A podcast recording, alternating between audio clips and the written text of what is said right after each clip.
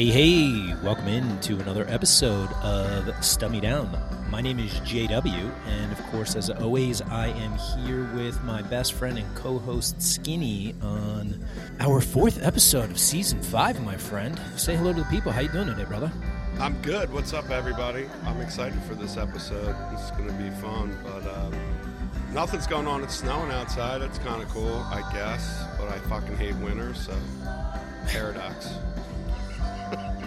A little bit. A little bit. You know, it was funny when we were up in New York, speaking of the weather, it was actually not bad for New York City in late December. You know, we had one day that was close to 50, and even at night was, you know, relatively comfortable for coming out of show, walking around the city, walking back to the hotel, stuff like that, which was, it was nice. Did you wear shorts? No. no.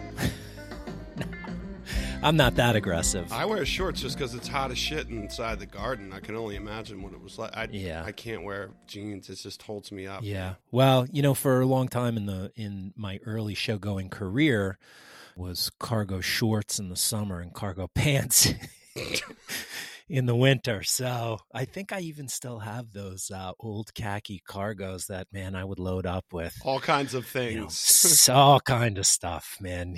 the long ones, like the pants. Yeah. I hmm don't like that word really. With a pair of Birkenstocks. I don't like pants. I just the word. I don't know. I don't like any way to describe pants. yeah. Slacks. Well, I mean, shorts are just short pants. No, they're just. You don't have slacks? No, yes, I have many pairs, You but got to wear slacks for work, right? yes, but I don't like the word that or pants. Shorts is fine. I did wear slacks to one Phish show when I dressed up as uh, Abe Vigoda from the Fish TV show. I wore slacks with that Halloween costume. How was that? Oh, it was fine. They were they were you know old, but they were comfortable. Yeah, they were good. They breathed. Okay. Skinny. Uh, speaking of New York, Stub me down fast. um, yeah, I don't know how we got onto that topic, but I don't wear cargo pants anymore, folks. I do wear cargo shorts though, uh, unapologetically. Skinny, I, I had to ask you because it is the talk of the community. The Mm. New Year's Eve gag this year, for those of you who have been living under a rock, was a theatrical performance of Gamehendge. And I wanted to ask you two questions. Number one, have you had a chance to watch it because the band released the whole Gamehendge? No. Okay.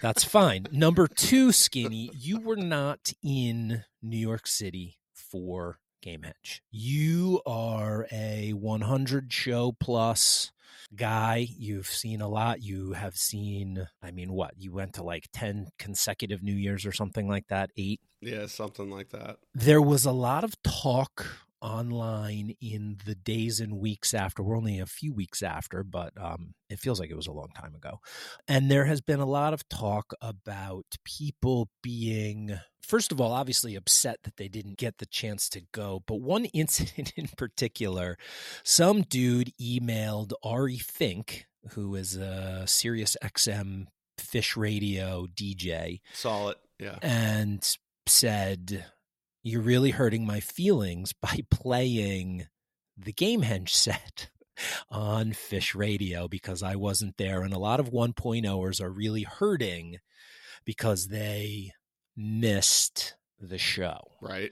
And I just wanted to ask your thoughts on that because if that's real, it's one of the fucking most ridiculous things I've ever heard anybody complain about ever is emailing a Phish DJ and saying, please stop playing music because you're hurting my feelings. But because of your Oh boy. reputation as being sometimes salty towards the haters, Yes. I just wanted to get a quick reaction on that whole scenario. Well, first of all, just to respond to the person that trolled Ari Fink, like I'm not the biggest fan of Phish Radio either, but I mean, sometimes you just got to keep your opinions to yourself. I mean, I think that's a pretty I think by and large if you do that online with social media, you're okay. Like I'm more of a lurker than I am more of a poster, but it is cool to get information in real time. Sure. When I was at uh, Universal with my kids, which is where I was during the whole thing, it was kind of neat to see everybody freaking out about it.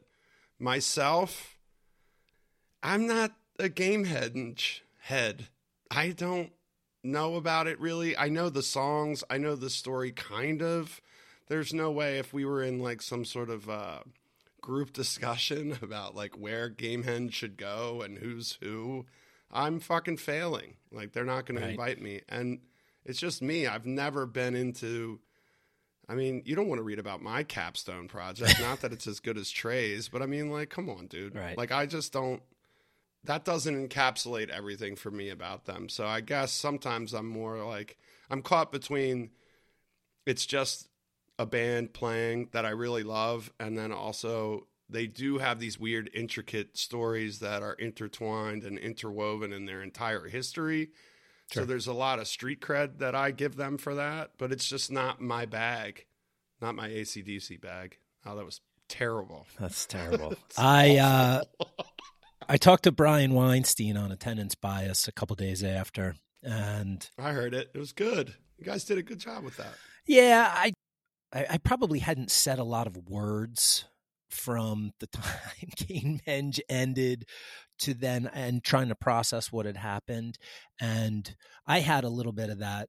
Eh, you know, people on the outside, like it's just a concert, it's a band playing music, right? But there was something very special about that moment. And as I said, you know, I, I was definitely shedding some tears. Yeah, it's cool. You're a geek. Total nerd out about it. Yeah, I'm not a geek for Gamehendge. I, I like. I, I am not.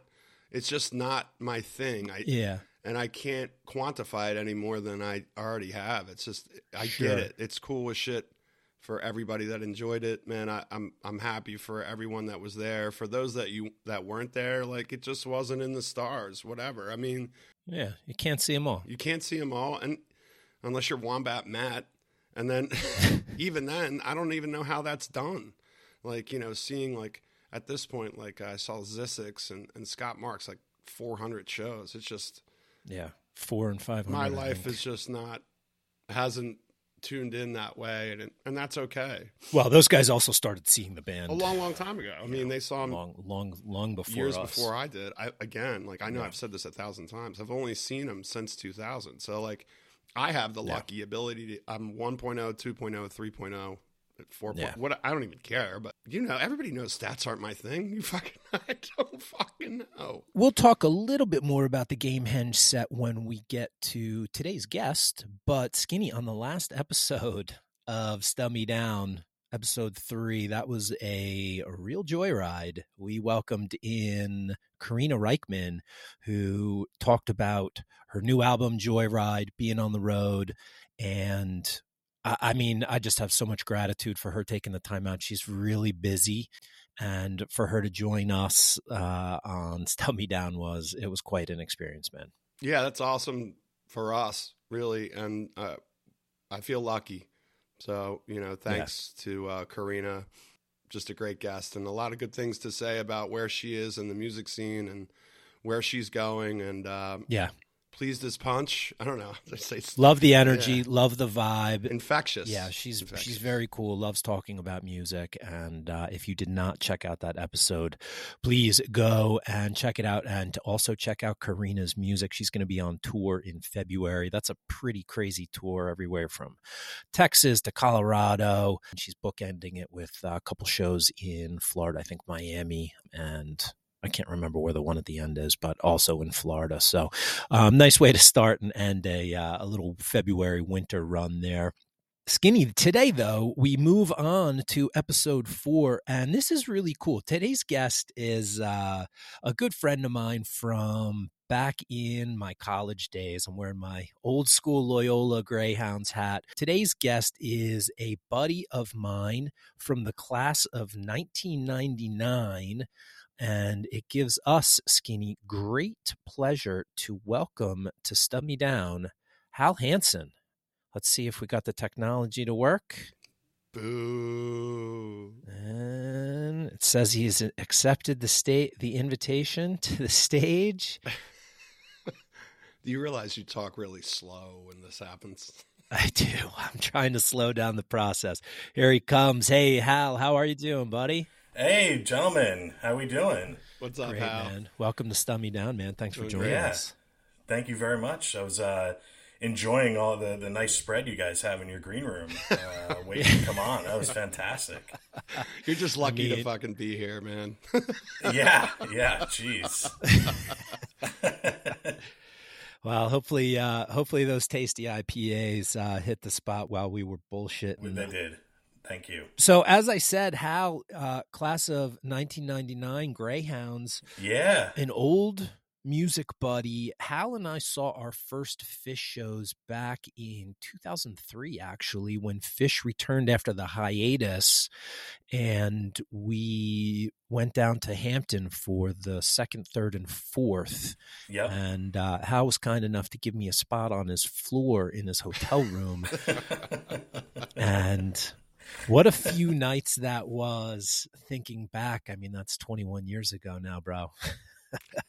How many people were in that hotel room? well, it, it was four, and then it became three. Uh, we we one of my brother. It was my brother and I, Josh, and then one of my brother's friends. And I I don't even, I can't even really begin to explain what happened with him. There was some weird shit happening after the first after the first day. Yeah. So so hi- his, yeah his his backstory was he is um he's from South Philly and like the the Mummers Parade is a huge deal for him and his family. And he was feeling like major regret of being down in Hampton instead of being up New Year's Day, you know, and all the festivities that take place around there. So he kind of just like vanished after the first night. Like the next day, we we wake up and he's gone. And I'm sure they appreciated his attendance at the Mummers Parade. I don't even know what the fuck that is, but I guess it's great. Yeah, it's like a big New Year's parade with like floats and costumes, and there's all these like all these different clubs, like kind of like bar slash club that are down in South Philly, and they all have their own entry into the the parade. It's it's a pretty big deal uh, in in South Philly. Uh, yeah, and I'm not a big fan of parades. I don't, you know, I don't know if I would have driven down to Virginia if. for a parade. Yeah, yeah. That's a pretty long drive to go for one night. As I recall, that dude spent like from the hours of like three to seven in the morning posted up in the bathroom, like with the shower running, but he wasn't actually in the shower. he was just like hanging out in there. It was it was an interesting scene. It was pretty strange. Couple that with me being, I think, the sickest I've ever been in the last, gosh, 25 years. Talk about a joyous occasion of Phish returning, and they're at Hampton Coliseum, the, you know, just an, an incredible place in Phish history. And I could barely get out of bed. Like, I basically stayed in bed the entire time until showtime. I probably had no business going to those shows, but yeah, I'm not going to miss them. So, I remember you were not feeling good. I, yeah, I mean, it was awful. It was absolutely awful. My ears were clogged. My, What were you like, patient zero for that year's Wook flu? uh, yeah, I probably was. I probably gave it to most of the arena. Yeah, that's that's pretty safe. Well, one of the funny things was, um, like right when we got there, Hal, I remember you had that Vida Blue baseball card, and you taped it to the door of the room, and for some reason that that memory just stands out in my head of Wow. the Vida Blue, and it stayed for the entire three days.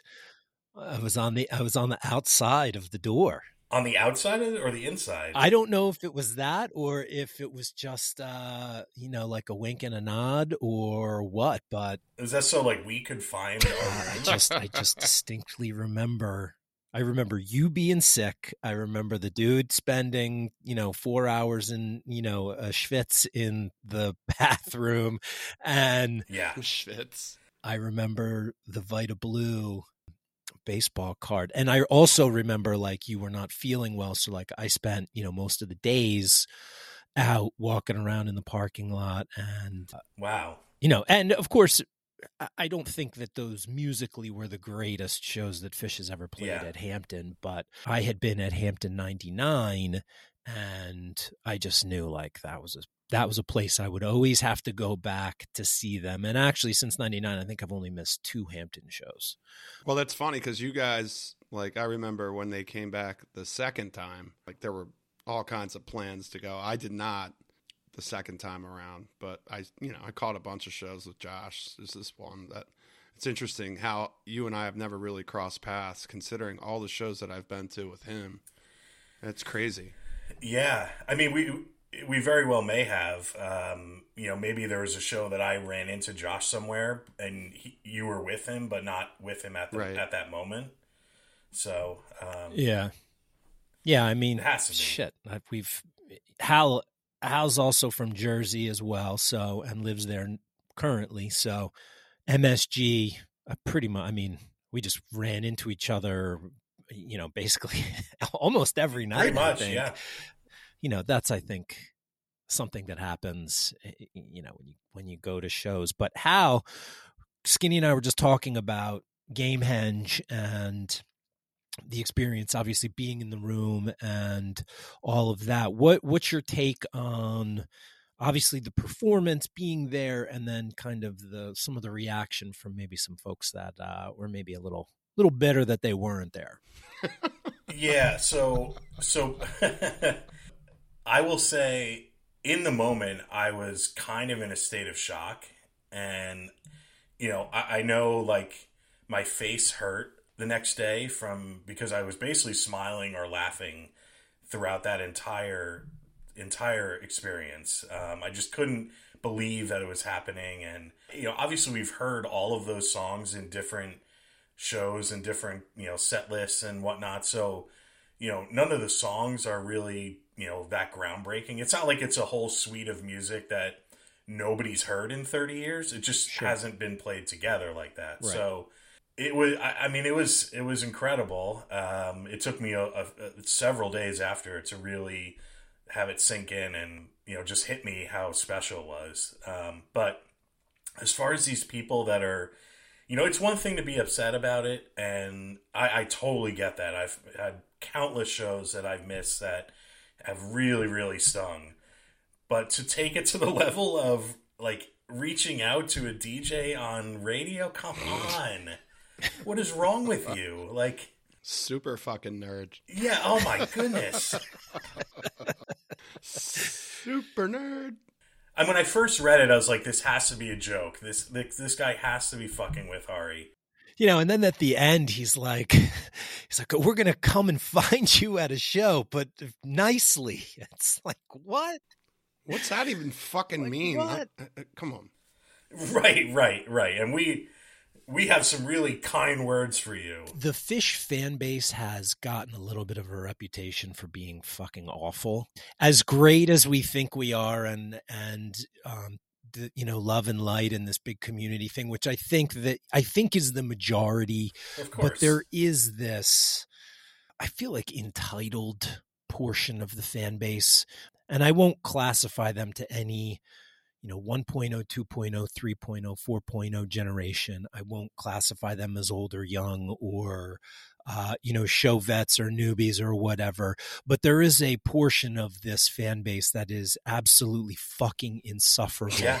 Um, and Damn. and and it, and it's it spans a wide spectrum of like everything from you know what people think Phish should be playing to where they are in the venue, where they think they have to be, and nobody else should be right. there hint, hint. Um, there are that shit pisses me off. Actually, yeah, you know everything from where they play, the venues they play. I can't believe they're not playing my fucking city. They haven't played right. there in you know 931 days like come on. The whole midwest. Now look and and i will qualify this that you know there are some valid complaints. You know they can play a show you don't like set list wise or maybe trey is off or you don't like his vocal stylings or you know things like or the sound in the room isn't right or something like that. I think that there are some i won't say good but there there are some fair areas to criticize or at least have a discussion, right? Like that's okay. Sure. But I think that there's a segment of people that take it to this very, very personal vitriol I think is antithetical to like this is supposed to be like the most fun thing that we can yeah. do. Yeah. And it is for for me at least. Yeah, for the for most people that's what it is, but I think that there's they're over interpreting you know. art, man. That's they're over interpreting. Well, art. I think some people like to be miserable. Yes. I think so. When you, know. you were even when you were a little kid, like if your parents were like, "Let's go to the museum." Meanwhile, you might not have been like, fucking museum, fucking showing that art. They bought it. like you just went to the museum and looked at fucking pictures, right? And you were happy, right. or maybe you weren't, or you were bored. But at least that you you didn't get so riled up with the fact that there was this like major interpretation of an outing for entertainment. I think entertainment, you know, when it comes, we've, we've talked about like tickets and like now it's fans and like I wasn't there, so that man, it just gets too wild. The the fabric of that is, I don't know. I'd throw that carpet out in a minute. You know what I mean? It's like it's yeah. ridiculous, but he, people they love that carpet. They stay yeah. in it. You know, they keep vacuuming it, and it's pretty dirty. Yeah. I don't know where I came up with that. Yeah, but, no, no, no, that, that was that worked. Our vacuum broke recently. I think that's what it was. that's, that's where it comes from. Jesus.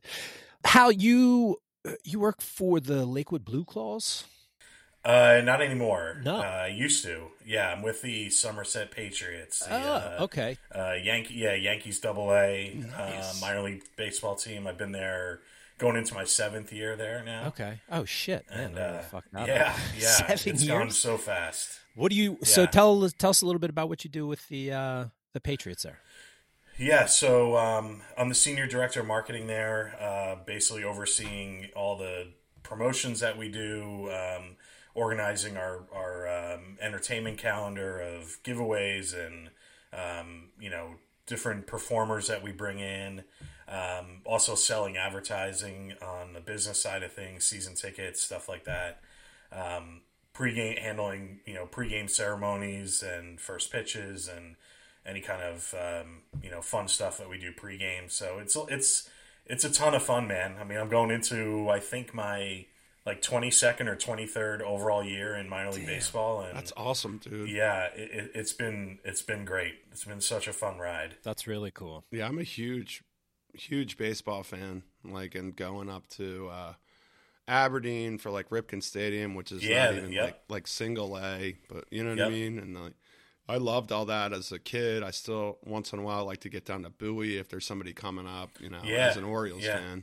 So, yeah, they're in, they're in our league. Oh, really? Yeah, so they, have had. I mean, the last couple years they've had like great. We had Jackson yeah. Holliday at our place uh, this past season. We had Rutschman uh, when he came through. Uh, it, the, that team has been really fun the last few years. Yeah, I bet, and that that's good for minor league baseball. Like people forget, minor league baseball is is a little bit more of like the heartbeat of like the entire thing. Once they get totally. up into the pros, it's you know the pros are the pros, but like yeah. below that, it's it's interesting just because guys are rehabbing or they're fighting for spots or they're trying to make a call up or sure. they're a high draft pick. There's so many different variables. I, I love that. Well, and I think it's cool you get to do like the special nights. And um, now, do you have like a team that kind of plans what the themes are going to be, or you just kind of come up with some of those things, or you have like a yeah. Rolodex of things you've done in the past that you, you know, kind of change or do different? There's certain things that we do every year. Um, like we're always going to have 20 to 25 fireworks nights throughout the season. We're always going to do Irish Heritage Night or, you know, the th- some of the things that are kind of staples every year. But then each season there's the we challenge ourselves to come up with new uh, ideas that we can roll out for a theme night that you know we've never done before, and that, that's that's the stuff that I really love. We're going to be rolling out something I, I can't say what it is. Um, we get that a lot, actually. Oh yeah, I love when that happens. yeah, so it's not Star Wars night. yeah, yeah, yeah, yeah. No, no, no. We do Star Wars night every year, but nerds so we're we're we're doing a um, we're changing our identity. We're essentially for three games. We're going to change the name of our team and the jerseys and hats and everything to honor something about New Jersey ah. that uh, I, I'm so incredibly excited about. That it was my idea from. I've been sitting on this for over a year now. I don't know when this is going to air, but January 23rd is the date that we're releasing it to the public. I'm literally bursting uh, at that to, to get there. Okay, so um, I'm excited for that. Are there going to be like special hats available? Oh, yeah. Okay. Are they oh, going to yeah. be available to uh, the general public? I knew you were going to ask about Yeah. that. Oh yeah. Definitely. Definitely. Because New Era, my my 5950s, New Era. Oh yeah. We will have uh, 5950s. Yep. There are our on field cap All as right, well. Sweet. When's tire night? Tire night. Ah, it's Seinfeld. Oh, oh, oh, oh. all right. Yeah, I missed that one. How what what would an episode of Stub Me Down be without a Seinfeld reference? what we're going to do is Hal is actually going to be stubbing us down today. So we're really excited for that. If you are new to Stub Me Down, welcome in. Thanks for joining us. The premise of the show is that Skinny and I have been friends over the years. And what we do is we pull a ticket stub at random from concerts that we've seen. And we use that music as a jumping off point to talk about our friendship, the funny things that happen along the way, the scene, obviously the music, and uh, how our friendship has kind of grown as we've seen music over the last 25 years or so. So today, Hal is going to be pulling a ticket stub from his collection. So we're really excited to get into that. Skinny, do you have anything else before we get into today's show, my friend? Nope. Just like Gamehendge. All right, man. I can't wait for Skinny to get crucified for not caring about Gamehendge on the socials.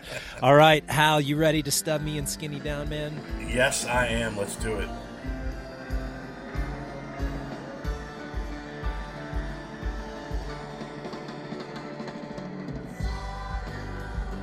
All right, buddy. Tell us what you got. We're gonna go. I'm gonna take you guys down to June 23rd, 1995, at Waterloo Village in Stanhope, New Jersey.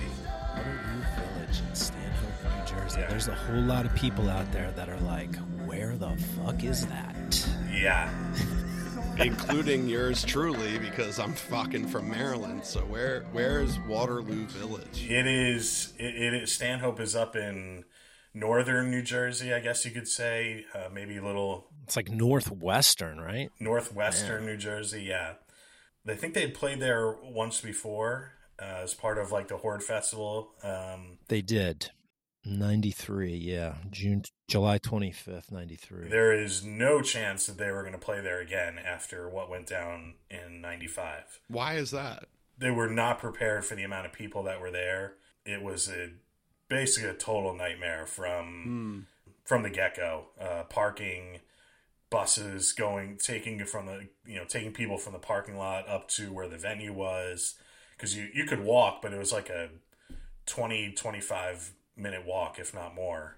And I think there's uh uh, not necessarily all their fault because I think there was a merging of the Dead tour at this time Yeah. uh, that was passing through. There was a show uh, up in I forget what the one was before Waterloo, but afterwards was down in D.C. I believe. Yeah, two nights at DC on the 24th and 25th. I Okay. did do my research on that. one. Nice, nice. yeah. Um, I had to look over for, uh, for Yeah. that one. so, and you, you, I think you were at one or both of those, right? I went to both, yeah. And then Phish, actually, at the time, it's funny. I, I like I had heard of them. I knew they played like clubs around, specifically like the Bayou, I think, in in DC, and obviously the eight x ten in, in Yeah. Fed Hill in Baltimore. And heard of them, never heard them. My all my eyes were locked on Mr. Garcia. I, I wasn't Sure. really caring about much other than that, which you know it happens. Yeah, and I, I was kind of just the opposite, actually. I, of course, had heard of the Grateful Dead, and I had a, a number of friends who were into them. But when I first heard Phish in like summer of '94, that was it for me. That was like, you know, I saw my first show on July 2nd, 94 at the Garden State Arts Center. And from that moment on, I was doing everything I possibly could to go see them. And I did not care at all about you know, I didn't, I wasn't all that familiar with the Grateful Dead's music, and at that point, I was like, you know what, I'm just gonna shut that, shut that opportunity off and go. Um, I'm 100 percent all in into Phish now, That's kind of crazy. um, and, I, and I regret that to this day. I really regret it because I never once got to see the Grateful Dead, and I wish I was, uh, you know, I wish I'd taken on some invitations that I had from friends to join them for dead shows at Giant Stadium or you know uh, other places nearby, and I was so blockheaded about Phish and how awesome they were that that's the path I went down. No, no, you know, didn't look back. You choose what you are passionate about, and at the, then that's. I mean, we're the same in that that venue. Sure. Going back to like when people argue about or comparison about or do whatever they do when it comes to music, especially, it's like you're you, we were pretty much living congruent lives just on one side of the path or the other. You know, it's interesting shit. Yeah. Yeah. Yeah.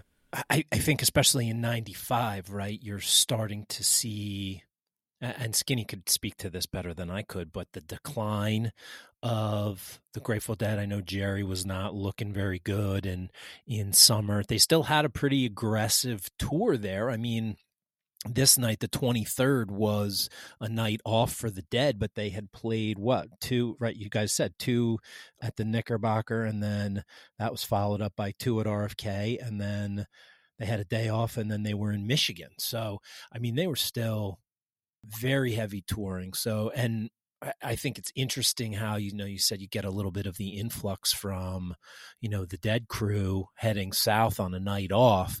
Can you talk a little bit about what the venue itself looked like? Was it a sh- like a traditional shed, or was it just like you know basically like a parking lot that they were holding the concert at?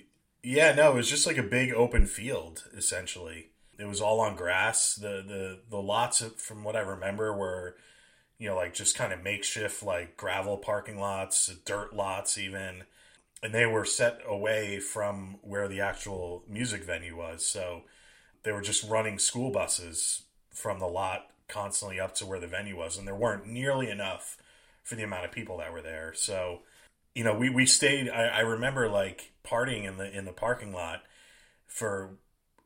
You know, we kind of wanted to stay there as long as we could because we saw the chaos that we were about to step into once we made the decision to to go to the show, and uh, right, we finally did. And you know, I um, I made the wor- probably the worst decision of my concert going life in uh, on that day, and and decided I didn't want to wait in line for the buses, so I hopped on the back bumper of one that was leaving, and um, yeah, that was not smart. There were no windows open in the back, so I was hanging on to this like tiny little ledge with my fingers on the bumper. The bus is like cruising up this hill, this windy road the the kids in the back seat, like looking right at me, are like, "Hold on, man, hold on, hold on." You can do it. Yeah, and I literally like I knew if I fell off that, it was not going to be good. And somehow I, I I was able to hang on all the way till it got to the top, and I jumped off. And I think my fingers were kind of like cut up a little bit from like holding on so hard, holding on so tight. Yeah, and you know, I got up there and they came on stage, I was like, oh well, at least I made it for the opener. right. We used to call that skeeching back in the day, where you. Uh, oh yeah. Yeah, you. It has to be uh, snow, and then you would grab okay. you grab the back bumper, and then you slide down the street on the back of the bus. Uh, and then you can also skeech if you kind of crack the the uh, front of the bus where you enter, where the, the doors go oh, back okay. and forth, and then you kind of grab that and then skeech along the side. But but, but skeeching is skeeching a little dangerous. Skeeching is really it's tough business. Yeah, yeah, yeah. This this was this was not uh was not enjoyable in any in any way, and and then I you know I got up to the top and I had to wait for all my friends that to to get up there because none of them did this. They were all waiting for the buses or walking so I was basically at the top, the very top of the the venue, like all the way in the back where the entrance was, just kind of listening and dancing from up there until everybody else joined me. Was there a guy on a skateboard with like, you know, beers or something? you know, I, I, I don't. I just remember kind of like being totally by myself up there and um, just being in in awe of how many people were there. I mean, it was. I, I don't know what the official numbers are of like what the capacity is and how many people were actually there, but it had to be close to double what the venue was expecting. Jeez. Um, That's great. I, I only remember yeah. that from like It Festival. It Festival to me. Uh, the first time I was like, Jesus Christ, a lot of people like this band. Yeah, yeah. You know, I didn't realize.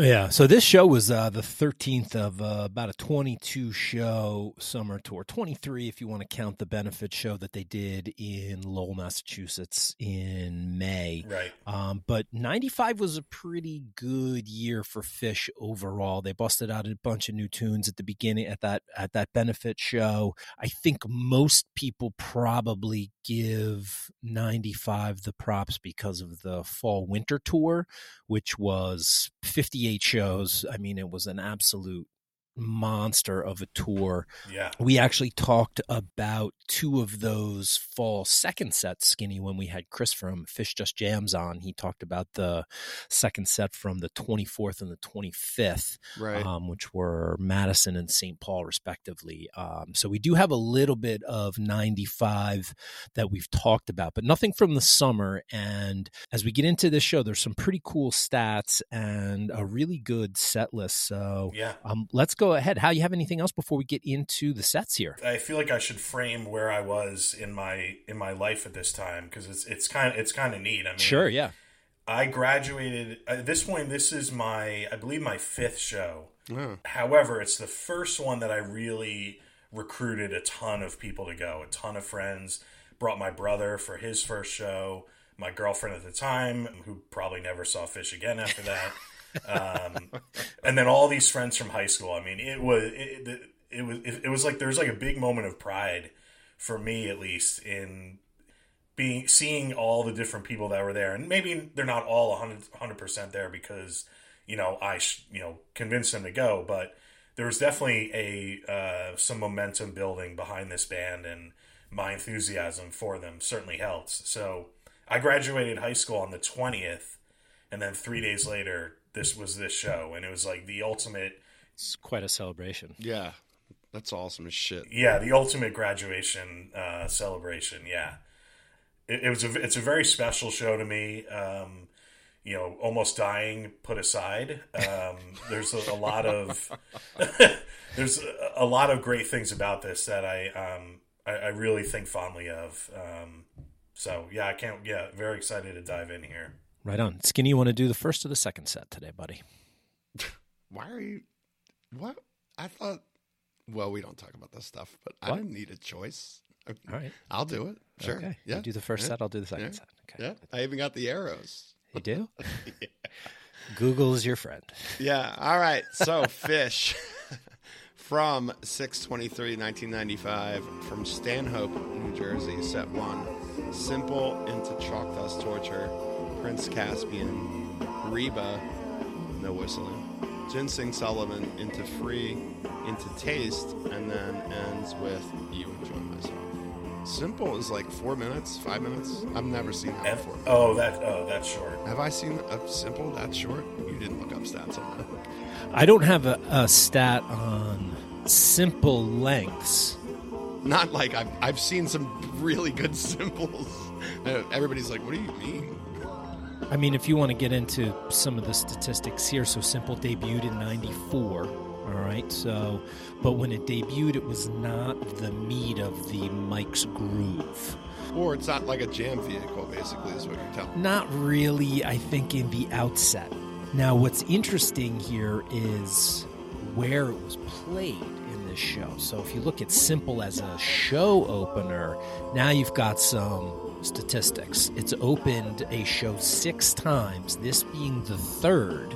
That's interesting. Here's what's even more interesting is I was at the other three times that hmm. Simple opened a show. One was at Merriweather on August 15th, 2015. Oh, I was at that show. It was the day after my birthday. Yep. Fucking sick. The next time was the first song of Magnaball on August 21st. Oh, uh-huh. And then the third and last time it opened a show was Skinny. I think you were also at this one was Dick's on September 2nd, 2017. Were you at the 2017? yeah. Yeah. That's uh, so. I was on all three of those. All three of those f- since the last time they opened a show going back to 95. So you've got 20 years where Simple did not open a show. So I thought that that was a pretty cool stat. 205 times Simple has been played total, and this was the 37th time. And if you think about where Simple is now compared to this version, you know, they're skinny. You're 100% right. It's a completely different yeah. tune totally different song. You know, these versions here, the the Merriweather, the, the Magnaball, and the Dick's versions were all pretty dope. Yeah. Um, as a show opener. Uh, are they over like ten minutes? Or you don't know? I don't care. That uh, that I didn't look up. God damn you. you you guys want a uh, another nerdy simple stat for me personally? Please, yes. Josh. Does. So this is my this is this Waterloo show is my fifth show. Uh, I heard Simple at four of the first five shows. Wow. yeah. So it, that, that begun the uh, the song is following me concept. Mm. Um, I have that too. well, and that's interesting because if you you know you look at these set lists back in the day, I mean, you know, all killer, no filler. Totally. You know, there's not there's not a ton of I mean, there's no Love and Light tunes that right, you get right. in, you know, the, the modern right. era. They have a lot more tunes now, obviously. I mean, this is before like Ghost and shit. So um, there's a lot more music now. So the, the set lists are going to look a little bit different. But, you know, you get a, a nice seven minute chalk dust in the, the two hole here after the simple. I mean, chalk dust, that's like Phish staple. They play that every basically every three shows.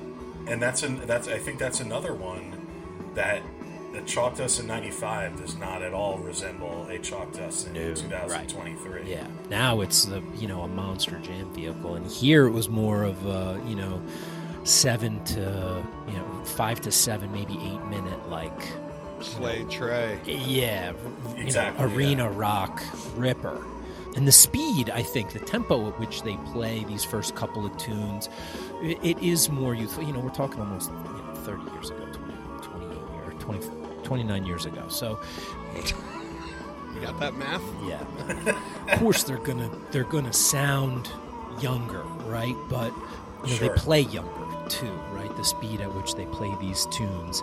Talk about a short version. Prince Caspian comes in under three in the three spot. And actually, when this, when I first listened to this show, I had heard the second set before, and I'll, and I'll talk about why, why in a little bit. But I had not really heard much of the first set. And when the Caspian started, I almost thought they were going to sing Daniel Saw the Stone because Trey's like, oh. Oh, yeah, yeah, yeah, that's right. Yeah, he held that beginning. He held that, and then it went into to Caspian. Right. But then the Reba that comes in um, after Caspian, dude. Wow. That Reba's incredible. Yeah. I guess we're not talking about the two minute Caspian. I thought we just did. we did. We don't want to lose followers. well, look, Caspian, I think Caspian, uh, you know, here's another Magnaball reference, right? Everybody hated Caspian until the Magnaball version. Right. Hey, which, by the way, so how I this is my question. Yeah. Why is it called Fucker Pants? Who started it? Do you know? I'm I'm I'm on the search for that. I, I I'm not sure. I don't know where that came from. I've heard it. It's pretty funny. It is really funny. A, a side note, uh, kind of related to this, is one of my really good friends from high school he used to when we would make tapes he, he would label simple as fuck you on it instead of simple because he thought it was so hilarious that Phish was basically bragging in the song that they have skyscrapers and they have this band and so he as a joke he would list out like oh here's here's what they played on this uh, on this tape and then you see fuck you written it's like oh that's simple oh i love that that's really good. Yeah, and we still we still kind of reference it to this day. Certainly have not put that out into the Phish universe to try and make that a thing, but it's an inside joke among us that has lasted a long time. I love that. That's awesome. Yeah. We'll probably get an email about it like Ari Fink. yeah, right, right. Somebody got offended. Right. Fuck you. Yeah. yeah. Okay, good. Can we move to the Reba now skin? Uh, yes. he didn't have an answer to my question, so absolutely. Yeah, I, I, w- I wish I had. Uh, I don't have that answer. I feel like I had asked a, a, something on social media and I got some sort of vague answer, but I don't think anybody really knows for sure. I think I'd asked maybe Zizix, and nobody could actually put their finger on uh, the specific origin, if I'm recalling that thread correctly. But it is it is pretty funny that people call that fucker pants. Yeah. The Reba, man, this thing was fucking just gasoline on a fire. Holy shit. Yeah, yeah, it is. It is fantastic. Page is great on here. There's something about this entire first set where I kind of got hooked on the Page for the entire rest of the listening that I did for the show. Is that totally agree? Yeah, he he really I guess comes out like an all star here, and it's like chunky. I don't know if this makes any sense, but like chunky piano. It's like it's very prominent. Yeah. Whereas Trey kind of follows it up a little bit with like the same type of guitar, which is a different breakdown for me. Like a clean breakdown where it like drops, it just it's kind of chunks up to it and then drops in. It's just a different way it's played, which again, 100% is why I I love this band so much. I don't hear that anymore, right? You know, here we are, like Josh said, 28 years later or whatever, and you don't hear that anymore. You hear it different. Was I wrong on my math? 29. We didn't. 29. Okay. the clock's ticking. 29. But we we uh, we don't hear that type of drop in anymore, or just the way they lead up to it. It's just different, and that's what makes me so happy about this band when I see them is because it is kind of different all the time, or it's different in eras, and I think that's just something that's yeah, that's really cool. And I feel like um, you know nowadays, uh, and to his credit, Page has a lot more effects and toys to play with to add texture to songs. Whereas in '95, especially, you can it, it's there's so much pure piano in in uh, Phish '95. Um, listening to the show, I had the exact same thought. That's cool. That man, man, it's Page sounds so good on all these songs. He's he's like very prominent in the mix of things, and yeah, you know, you don't really hear that much anymore, and it's not necessarily a bad thing because they've moved on to so many other different interesting sounds. Yeah, soundscapes. Yeah, yeah. I definitely will echo both of your sentiments here. Page for me gets the MVP for this particular show. I just couldn't hit. I kept my ear kept being pulled to what he was doing. Yeah. But I mean, and in this Reba, that that definitely rings true. And for me, when I was listening to this Reba, I was thinking my favorite Reba is from the Clifford Ball, and Reba in this you know mid '90s period was like it's amazing how like differently the energy is, even if they're playing it like a half tempo or a half measure off, a little bit of an adjustment up or down in the tempo completely changes yeah. the vibe of this. And this version had that a little bit faster up tempo pace. The emotion of it still comes through, but it's a little bit more bubbly, I feel like, you know, than more introspective if it's a little bit slower, um, which is one thing I just absolutely loved about this. And I mean, you're talking about a 15 minute version of Reba now. They're like, you know, 12, 13 minutes, right?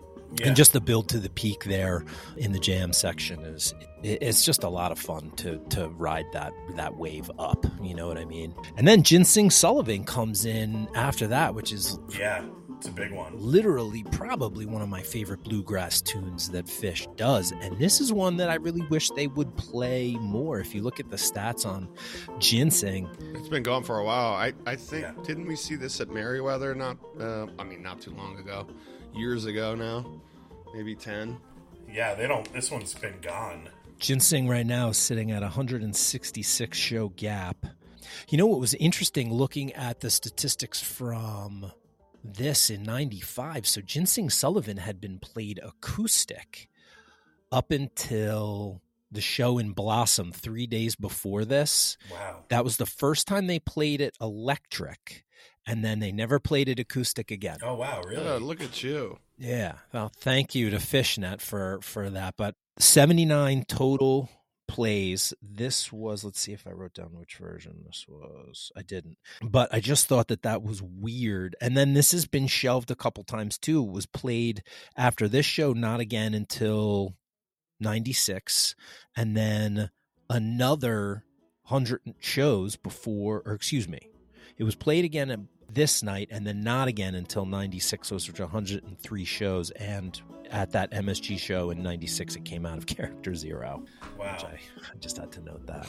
The original here uh, is a Norman Blake cover, and if you actually go, you can. There's a YouTube video of Norman Blake playing this like in like a, some small town theater, and it's a complete. It sounds completely different than the way um, Phish has has interpreted it. The, the, how Phish plays it. Yeah, Really? Is it slower or faster? Yeah, I mean it's it, you know it's dude with guitar. It's a little bit slower. It's a little bit more has a little bit more of a country feel instead of kind of like the bluegrass feel that Phish plays it with. Okay. And he talks a little bit about like what the song means and what the price of ginseng was back in uh, you know this time and and uh, going from the North Georgia hills and, and all that stuff. So it, it's it was an interesting uh, you know quick little thing because I was like, yeah, um, yeah, yeah. I knew it was a cover, um, but I I did not know who wrote it. So fun little fun little segment there, the Reba into the ginseng for sure. yeah.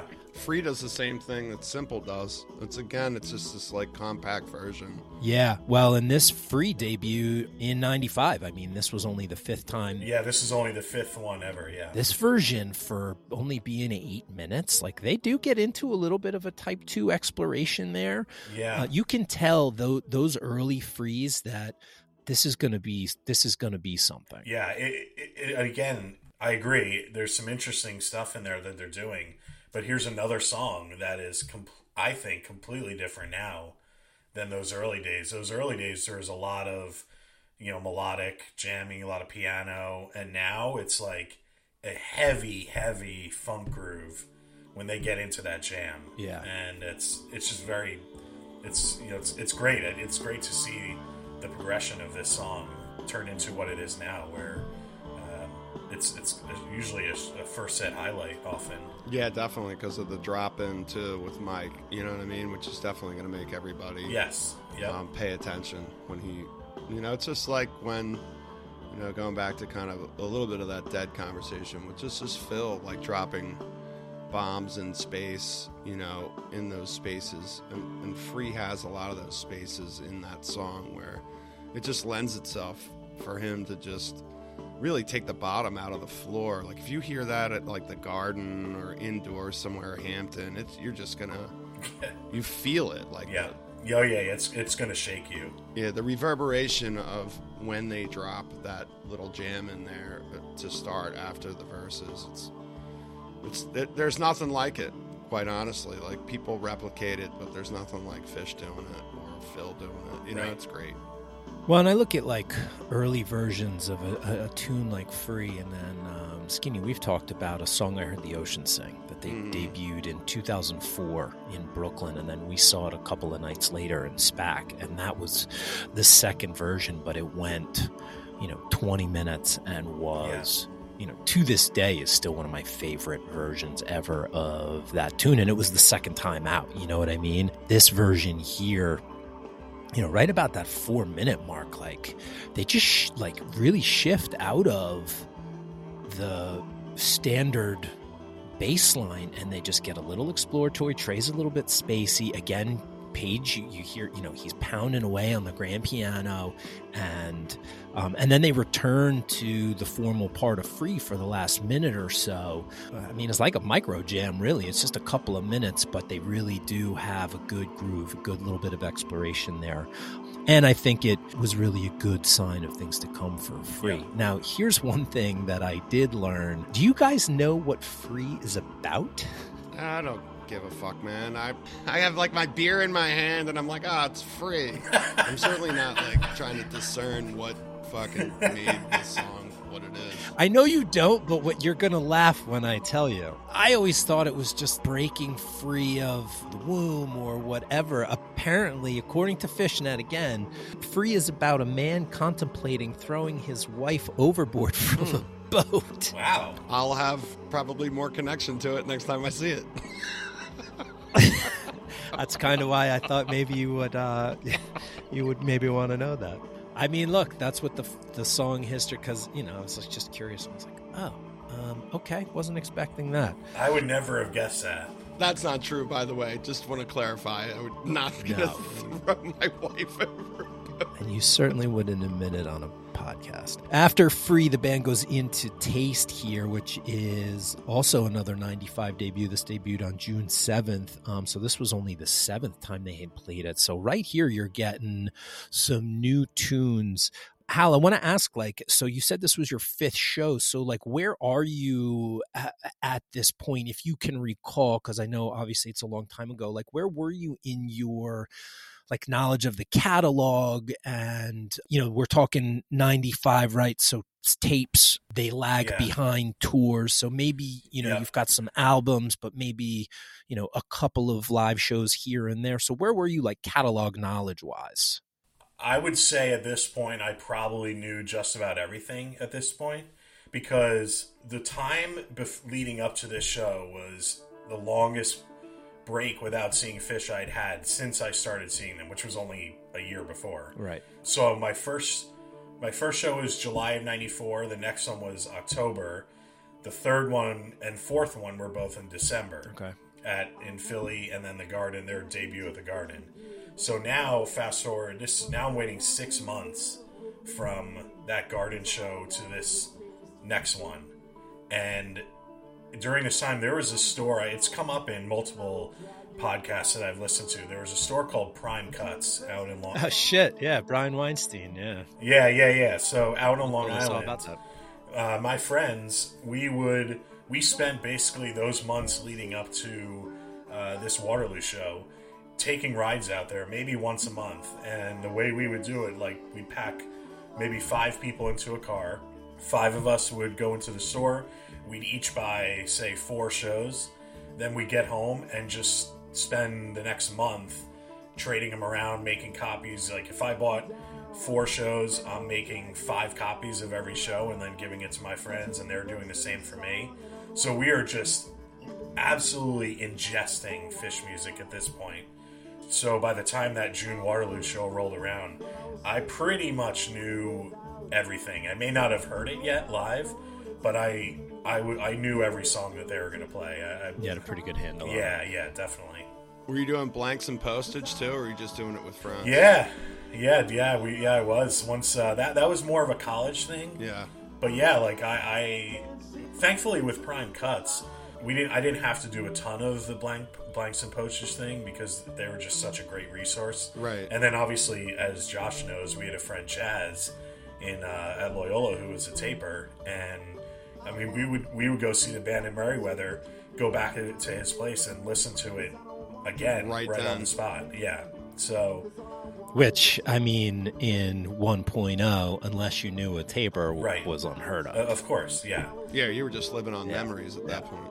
A little bit after that, some burning CDs, but you know, blanks and postage was pretty huge for the '90s at least. yeah Yeah, it was, and, and, and I, you know, it's funny. I, uh, you know, I did some blanks and postage trades with people that I then met down the line. It was, it was kind of cool. It's like, oh yeah, hey, I gave you this show, you gave me that show. Great to meet you. Like it's all like it's the Right. the essence of the Phish community. So yeah, we miss that. yeah, totally.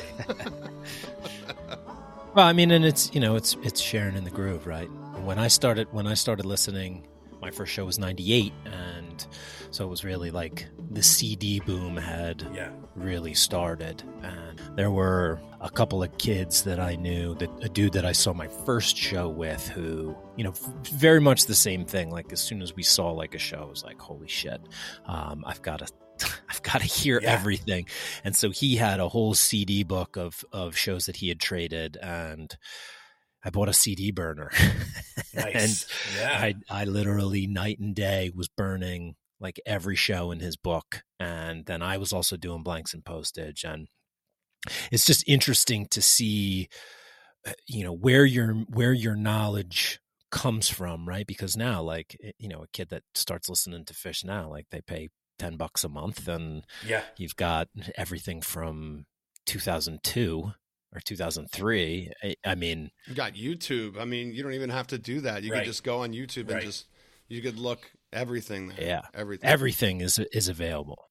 a different world trying to hustle and, and find shows. And then you'd hear like, oh, this was a really good show, you know, and then you're trying to track down somebody that has that one. So I just thought, you know, it's interesting where you were, especially, you know, you're only talking, you're talking a year, right? Yeah.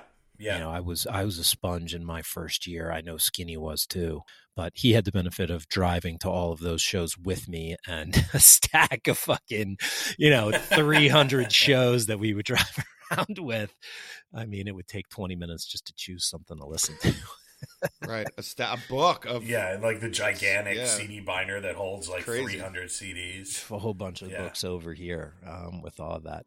After the taste they close the set with you enjoy myself a beautiful 25 minute version here at this point you know you enjoy myself is I mean, I guess, and it is still. It's like you know the Phish anthem. Yeah. So yeah. now you're getting yeah. this to close the set.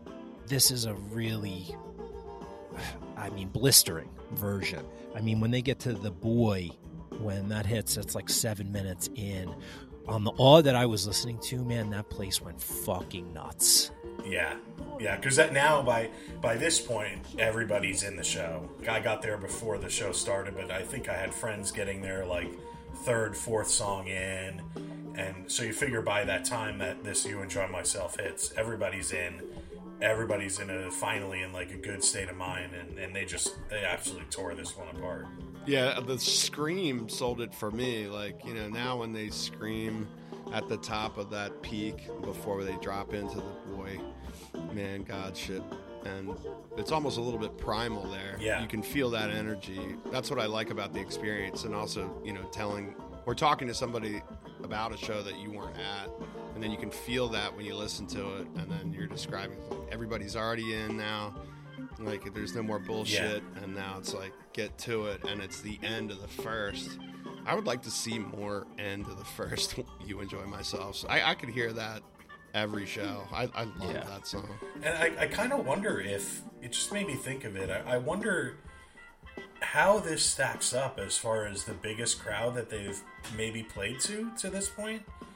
I mean, it was. I mean, I think there were thirty thousand plus people at this show 25 30,000 from all the Jesus. Phish fans and the you know dead fans coming you know uh, while they're heading down to DC I, maybe maybe Trey's release there in that you enjoy myself is kind of a holy shit. Maybe. Look at this. This is this is really this is really becoming something.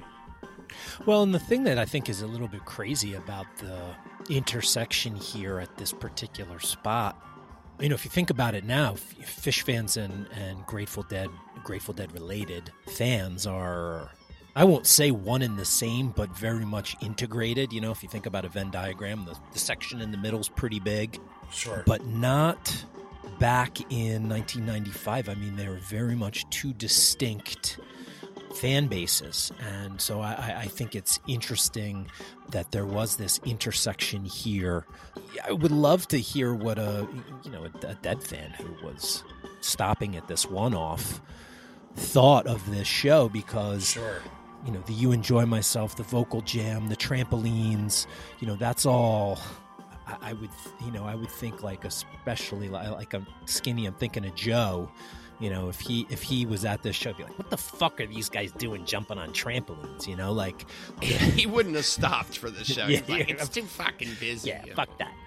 Just a weird intersection at that time, and then considering where you know those two fan bases are, are, are essentially one and the same now for the most part. I just think it's it, it makes that this show even a little bit more intriguing. Uh, agreed. Yeah, there, there's a there's a drop they they drop into a jam i wrote it down and i actually listened listened back to it after the first time right around 12 and a half minutes they drop into this jam that is just it just chugs it, it's so it's such a great groove and i can imagine any dead fans that were there at the show after the trampolines and the you know the the weird lyrics and everything are probably at this moment like holy shit, man, this band is fucking great. Yeah, because they're probably, I would think, if I'm myself at this show before I'm going to see two nights at RFK, yeah, they're like blowing the roof off the place. And it's not like the dead couldn't do that on given nights. Like, I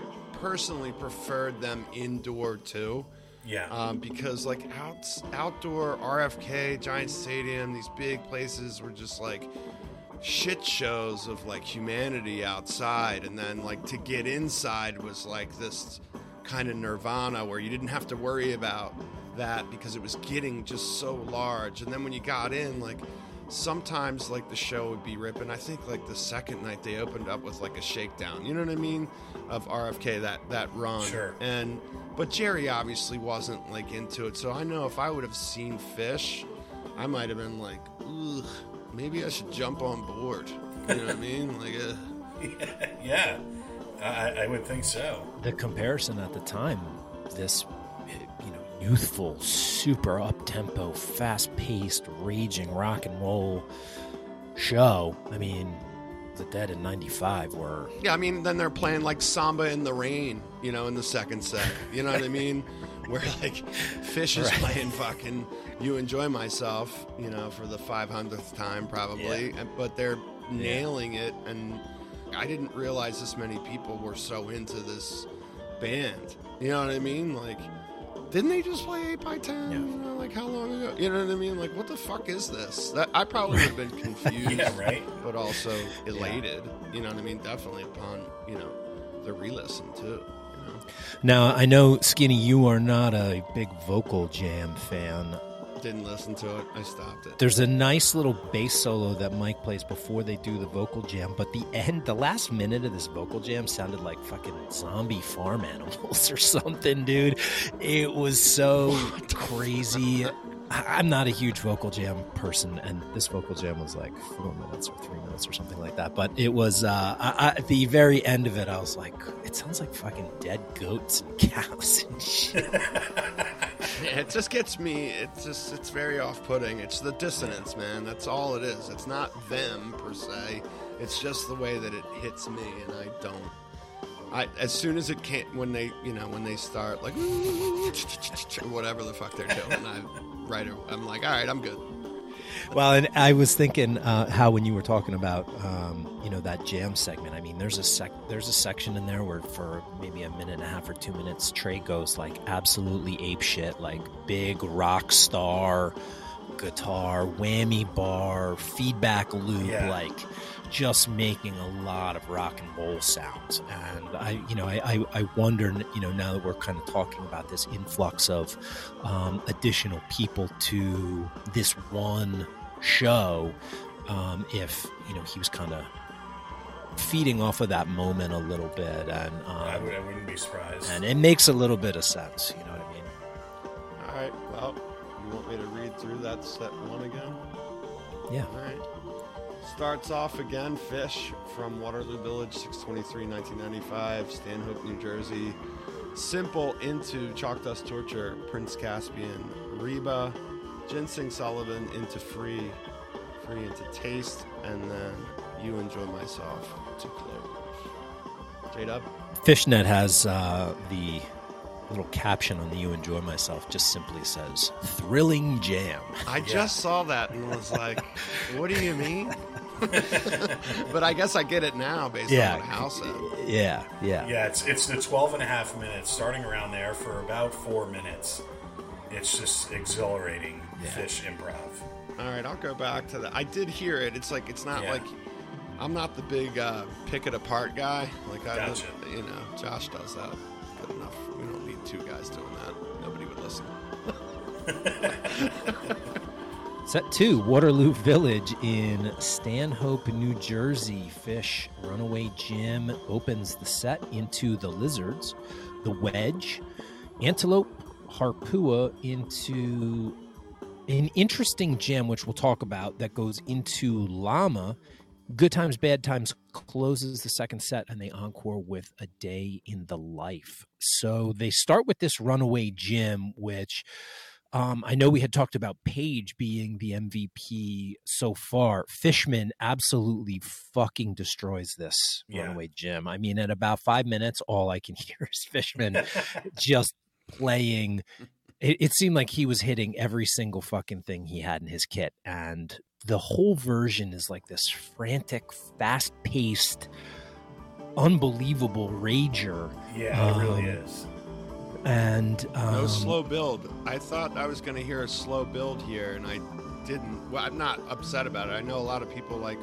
I don't know when that started, kind of that slow build, Runaway Jim, but it doesn't have that. But it, it's it's an amazing version. I didn't realize how good this Runaway Jim was. Uh, to Josh's point. Well, and statistically too. So again, I was I was looking at kind of placement here. Runaway Jim has opened the second set 16 times at this point, and they've opened 36 total second sets. So only 10 since then, which I thought I was like, hmm, that's interesting because I thought, you know, Runaway maybe held down that spot a little bit more this version here, I mean, they peak this thing at eight and then like hold on to that peak for like a good two minutes before yeah. they like kind of dial it back a little bit. There's some great versions of Runaway Jim that I've seen. We talked about one from Oswego in it was a few years after this in 99 that I just absolutely love to this day. And then in the 97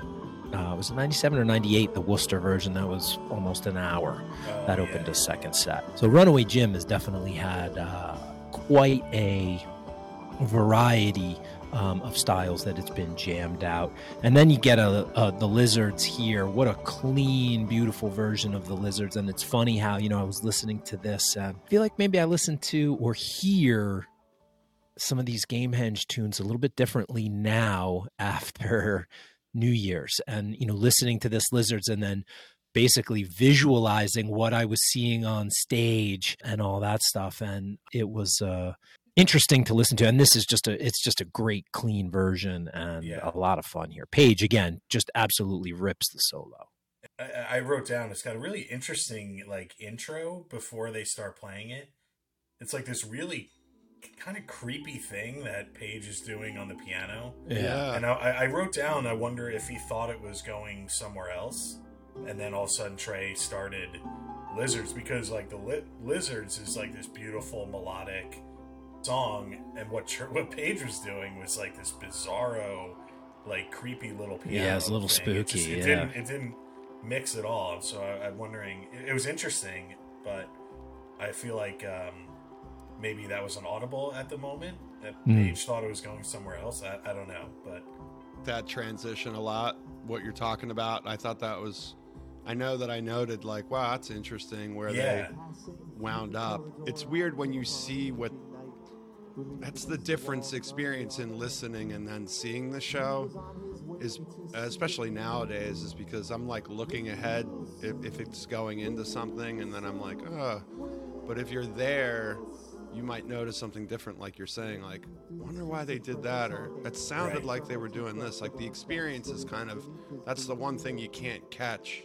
Yeah. I mean, I'm sure there's like a myriad of things you can't based on the live experience and then listening, but that's definitely something that I thought about. Like, if I didn't know that was transitioning into lizards, what would I have thought that was transitioning into? Yeah, yeah, really. It's definitely different. Yeah. Well, and then you get a wedge after the lizards and it was funny because I saw Wedge uh, opening. Uh, the Wedge opened my first show, 1998, August 8th, 1998, at Merriweather, and so I was like, mm, "This is in the second set," and I was like, "The Wedge feels like a very first setty yeah, tune," yeah. and yeah, so I started to look at some of the statistics, and actually I basically stopped counting because there were a, a, ton more set two plays for the wedge than I was expecting. What is interesting about this one is that the wedge had, you know, a couple of points on the shelf, including before this, it, it had been on the shelf for 136 shows when they brought it back on June 7th, 95. So they played it a bunch in 95, and then it, it, kind of was a more of a mainstay. But I thought that that was interesting that it had been a bust out just a couple of shows prior to this one. So love the wedge. Great yeah. tune on Rift, debuted in 93. 127 total plays on the wedge, too. So um, it's definitely got its place. Yeah, this was this was my first wedge and I, I didn't know this until I listened back through the show and looked up some stuff on Phish.net. This was my first one, and I didn't hear another one until my 35th show. 30, 30 shows later in Hampton 98. That's the next wedge I got, which was is one of my first like long, wow. you know, long gaps of hearing a song. It has, it has to be. That's crazy. My, one of my gaps. I don't know what Gamehendge, obviously. Huge gap. Huge gap. yeah, I mean, and I'm just like I'm just scrolling .net here, and I mean, you know, you're talking. It looks like 22 shows is the biggest gap that the Wedge has had since I mean, since '95. Uh, yeah, uh, yeah. I mean, you got to go back uh, here. Okay, so 2003, um, and then there's you know 52 show in 2000. So I mean, you know, it, it's definitely I think especially in 3040, you know, you're gonna you, you go see four shows, you'll see a wedge. This is this is something. So this gets right to if I ever had like an extended conversation with Trey, I would love to know his thinking behind how songs get shelved, like seemingly for out of nowhere for like 20, 30, 50 shows at a time. Yeah. And then all of a sudden they come back and they're played like every other show and then they disappear again. I, would love to I'd love to really like get into his thinking of you know why why that happens and, and I'm sure now it's because of a, a sheer volume of songs sure. they just can't literally get to everything but you know, like Axilla, how for the longest time you, they played Axilla Part One, and then out of nowhere in Vegas, it's Axilla Part Two, and now that's the only one they play. Like, right, one has been shelved. Yeah, yeah. It's so it's just so they're, they're so fascinating in that way. They played Axilla one during the Dallas Green Bay game yesterday. Yeah. Jake, yeah, yeah, yeah. Jake Jolivet did that. Yeah, yeah. Um, Good and Saint of Circumstance too. I think. Yeah, yeah. yeah. Which J Rad played the other night. Fantastic. Oh. Um, well, and you know, it's interesting how it's talking about like the setlist construction. Like, I wonder if it's a question of they've got so many tunes that some they kind of forget. But I also read a thing, I can't remember if it was during the Bakers or one interview with Trey where he was talking about setlist construction. He's like, Yeah, you know, that day I start with like, a list of 400 songs and you know narrow it down and what did we play the other night you know and he kind of looks at that and then he, he's like so you know I, I put the set list together and he's like then when I, when I walk on stage I completely forget yeah, the whole thing and and just play whatever. Was and, from uh, between me and my mind I think it, he showed like that's he talked about that. Okay yeah, yeah I'm pretty sure. I I always think it's interesting too like you know especially now when you're talking about however many five six hundred songs that they have that they play it would be an interesting conversation. Yeah. You know, what's what's your mood? How you know how do you know to to play this? I mean you get a monster antelope that follows the wedge here. And i felt like this antelope and I, I wanted to see if you guys agreed with me but this antelope has a little bit of a split open and melt feel. I can see that just because of the improvisational part of that and it, it yeah, felt a little like discombobulated. You know, if you think about like the melt jam, it's disconcerting. I don't know, skinny. Anxiety. Yeah, and I was like, this kind of made me feel the same way as some of the ways you've described melt skinny, and that kind of that kind of stuck out here. I mean, it's an absolutely furious rager here yeah, I, I, wrote down antelope jam equals fire. That's all I wrote. Yeah. you sound like you have my notes. Yeah. I mean, in this case, that's uh, that's pretty well said because yeah. there's a six minute piece in here that, like, how could they even play any faster or get to yeah. any higher of the peak before they drop it down into the Rye Rye Rocco? And I mean, this is a, a, good example. This this jam out of Antelope is when you have kind of jaded fans who say, "Oh, well, they don't they don't sound anything like they did back in the '90s when they were shredding." I think this is the perfect example of what they're going back to. Sure. I mean, this is just band on fire, shredding this song apart. And, yeah. You know, they're just a different band now. Like you can't, you can't criticize them for not being able to do physically what they could do 30 years ago. Hal, I don't think you're going to be hanging on the fucking bus of any or the bumper of any buses. Uh, no, but I appreciate either. them for different reasons now. Like, yeah, right. Well, how, how, how, well they've con, you know come together as a band and play with each other. It's like a it's like a uh, I don't know how to describe it, but they sound more together now than I think it was just like they were. These were great and a lot of fun back in the '90s. They were Dreadfest, but I really appreciate the way they sound now, how, how well they hear each other, and how cohesive their jamming is now. It's, it's different, but I'm not going to criticize them for it like other people do. Well, it's like now you can talk about them like at a dinner party, and you might have like four other people.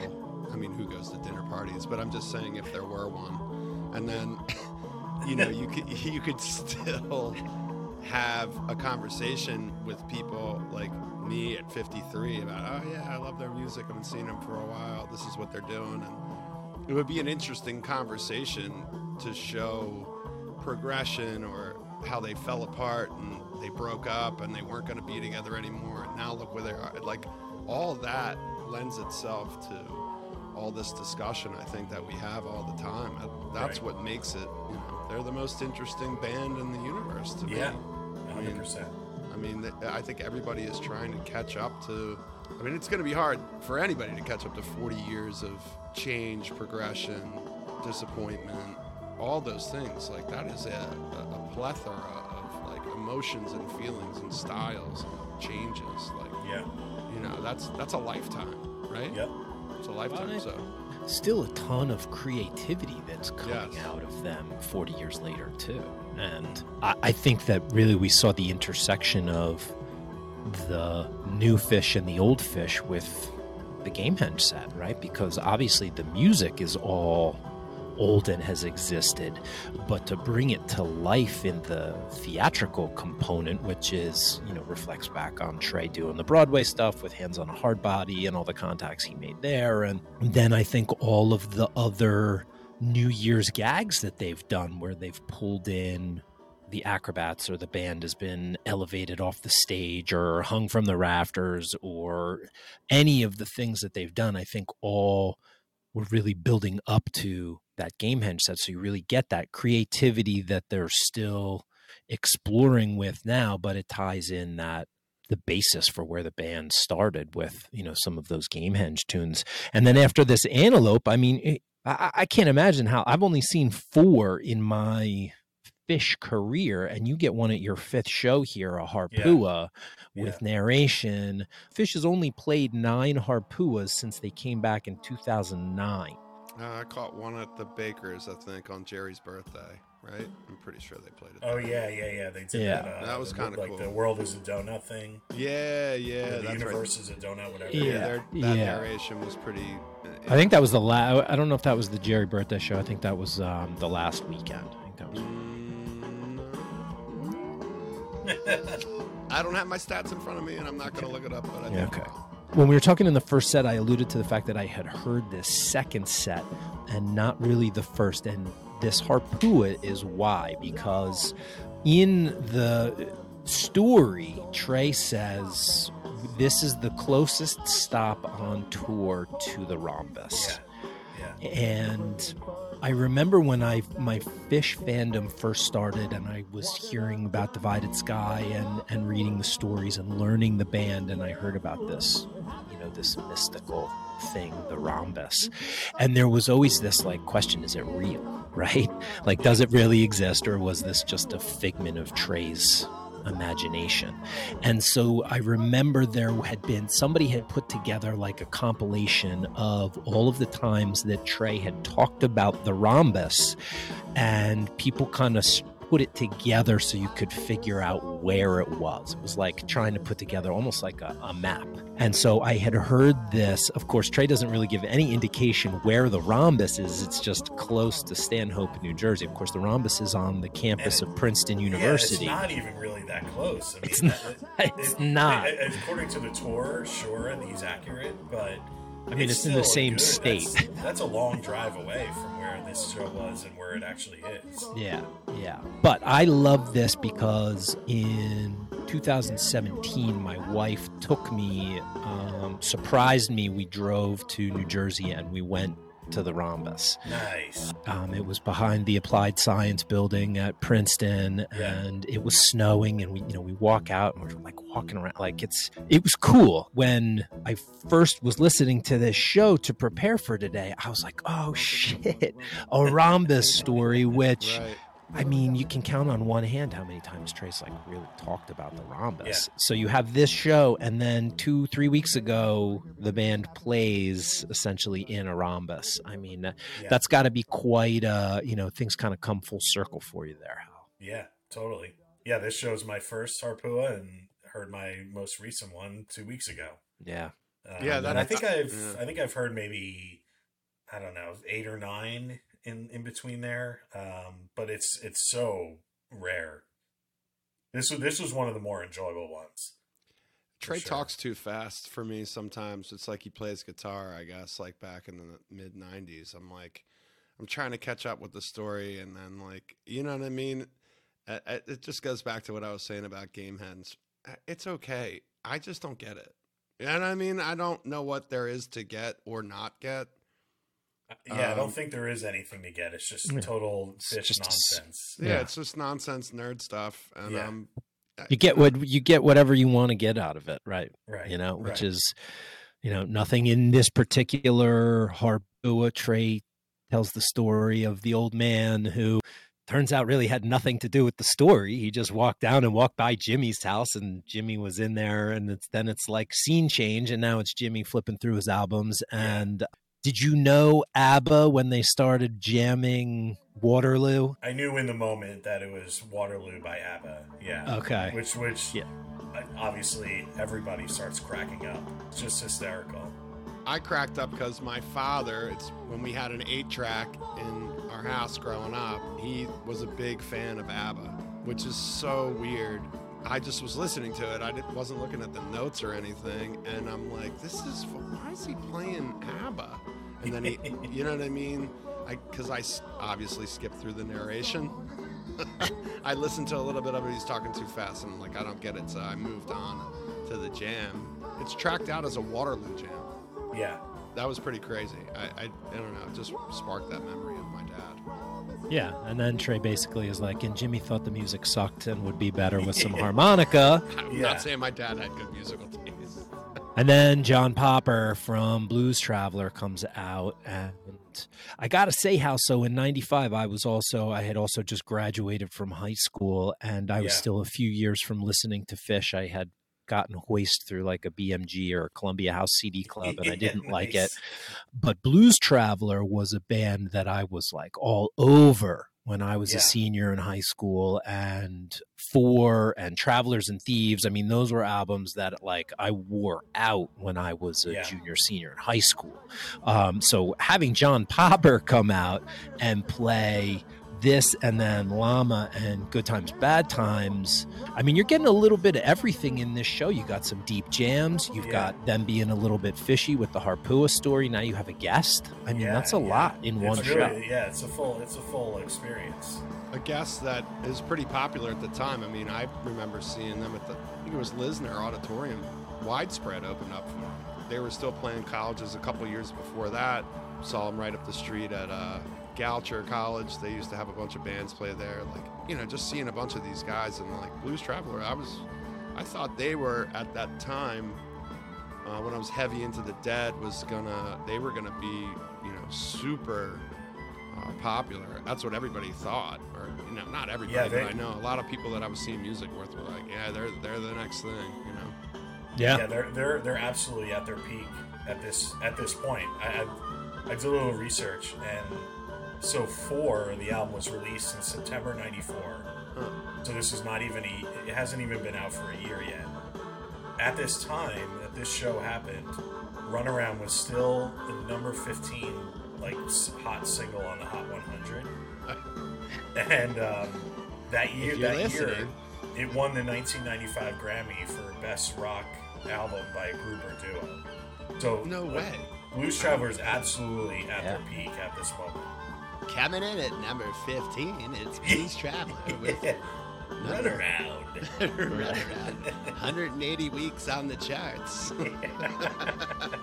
oh, Casey, I miss Casey. Casey. yeah, yeah.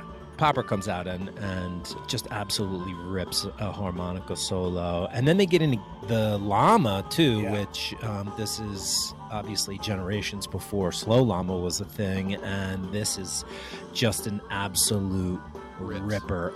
Again, John Yeah. Popper just absolutely blowing this thing up. And the thing about is, you, you know, usually when you get a guest on stage, not always is it complimentary to what the band is doing, but Popper here really, I think, adds a, a, a nice fun element. Makes the the end of this set here with the Waterloo Jam, the Llama, and the Good Times Bad Times just like blistering and Yeah. super fun. And what a way to you know end the show. It's a it's a perfect guest appearance. Yeah, it's a good look back at that time. Actually, when I that's what I was thinking about when he he comes out. I was like, man, this is really like a, a period of time, just like House said, like all these uh, accolades that they're getting, how they're at their peak, and they're going to like at this point, he's guesting with Phish, who's up and coming, and even they were they were probably already there. You know, this is a couple years after Horde Festival, right? So Yeah. every everything is kind of like getting bigger, I guess. It's, it's it's just a really interesting look at that time. Yeah. Really, Well, Blues Traveler was from Princeton, which is something I did not know. I did Oh, not yeah, know they were yeah. from Princeton. Yeah. Do you know I went to choir camp in Princeton for like three years in a row? Yes, Okay, I wasn't sang sure. at St. Patrick's Cathedral, Look you! You do know my life. and you went to uh, you, you St. went to the Bart's. observation deck of the World Trade Center. Yes, Yes. I did do that. Yes. I was did we I already was a talk about choir. Uh, I was a choir. Been guy on some well previous episodes. day. that? You were You a were? choir guy. Oh yeah, oh yeah, concert choir and madrigals in high school and Midnight Uh, mass. not not a ton of that, but like going on choir trips in high school to like Montreal and Virginia Beach, Atlanta, and then Josh knows I did it a little bit in the uh, in Loyola. Yeah, oh, was that like an elective? The chimes, no, it was a, The uh, chimes, right? yeah, yeah, it was an a cappella group. Yeah, I was one of those guys. the B sharps. Yeah, it was fun though. We we uh. Here We comes came- treble. we came so we we came so close my senior year to uh, learning the Phish a cappella version of Freebird.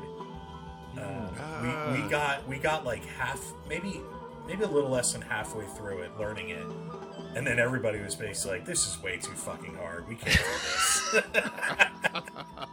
Fuck that. yeah That's funny. Uh, yeah it that's- almost happened That's awesome, dude. Well, the band wraps up the show with an encore of Day in the Life Beatles cover here. Another tune that they debuted in 95. So I think that that's pretty cool. You know, just looking at this show overall, you got a few tunes that are relatively new to being live play. Interesting about Day in the Life, talk about some shelves. This one has been on the shelf since, let's see, uh, the Met on December 3rd, 2019. So it has not been played in 4.0 and it was also not played in 2.0 so maybe they have a Wow. thing about evenly numbered generations of Phish and day in the weird. life um, it's sitting at 143 show gap now i know this is for especially for the the beatles heads this is always um, a good one to see you know and i you got some good covers here to to close the set too i can't go wrong with the beatles you know what i Yeah. mean so i mean you're leaving with john popper Led Zeppelin and the Beatles. I mean, that's a good. That's. I mean, that's just got to send you home like super stoked. I hope you didn't ride the back of the bus back to the parking lot. no no no no no no i don't i don't remember exactly how we got back at that point but uh, i did not ride uh, any any part of a bus that I should not have been. Were you uh, like selling Sammy Smiths or anything, or were you just? No, not yet, not yet. I didn't. That didn't. Uh, when I did the whole summer, I did the whole summer tour of '99, and that's when we got into selling water and grilled cheese, and uh, with some Loyola friends, and we paid for our way through the tour that that whole summer. It was a good way to do it, man. That It the was. I mean, we never- way to do it. Yeah, I mean, there was. I remember doing that whole tour, and there was a period of like two weeks where I never even spent a dollar of my own money. We were just recycling everything that we made every night. It was great. Yeah, that's that's the shit. That that's what I mean. It's like again that mid '90s, early to mid '90s, even just remembering that stuff and people were doing all that stuff Yeah. just to make sure that they were funding tour. Nowadays, people start an Instagram account or something. I don't know. Sell shirts on Etsy. Sell shirts on Etsy. Right? That's Yeah. right. That's right. Let's take a look back at the second set here from Waterloo Village, June 23rd, 1995, in Stanhope, New Jersey. Always love when the band plays on the home turf, the motherland. You know what I mean? They opened the second set with Runaway Jim into the Lizards, the Wedge, Run Like an Antelope, Harpua into a jam of ABBA's Waterloo featuring the harmonica play of John Popper into Llama Good Times, Bad Times closes the show, and they encore with the Beatles, A Day in the Life. So, a pretty good show there for Hal's Fifth. And hey, man, thanks so much for coming on. This was a lot of fun talking about this one. I absolutely love listening to this. I don't know a ton of summer 95. You know, we've talked about it. You generally like you know, my kickoff year is 98, right? So, like, I know yeah. a lot of 98, 99. I did, you know, 15 shows that year. And then every year after that, I think Skinny's kind of a little bit the same with 2000 as his like starting year. And so, when you get to exploring the years prior to, you know, when you get on the bus, I think it's, fun not only because you're learning about a different period of the band but looking at the set list a little bit differently from when you started how they changed in in sure. that period. And uh, you know the the show selection is just so expansive and you know you don't know what you don't know. So getting into a show like this is is a lot of fun. And uh, i really uh, i'm glad you joined us today man. This was this was great. Yeah th- thanks for having me. This is this is great. The, like i said earlier that this show is very near and dear to me for a variety of reasons, and to have the chance to listen to it again and talk through it with you guys, it was uh, this is a treat. So thank you, thank you very much.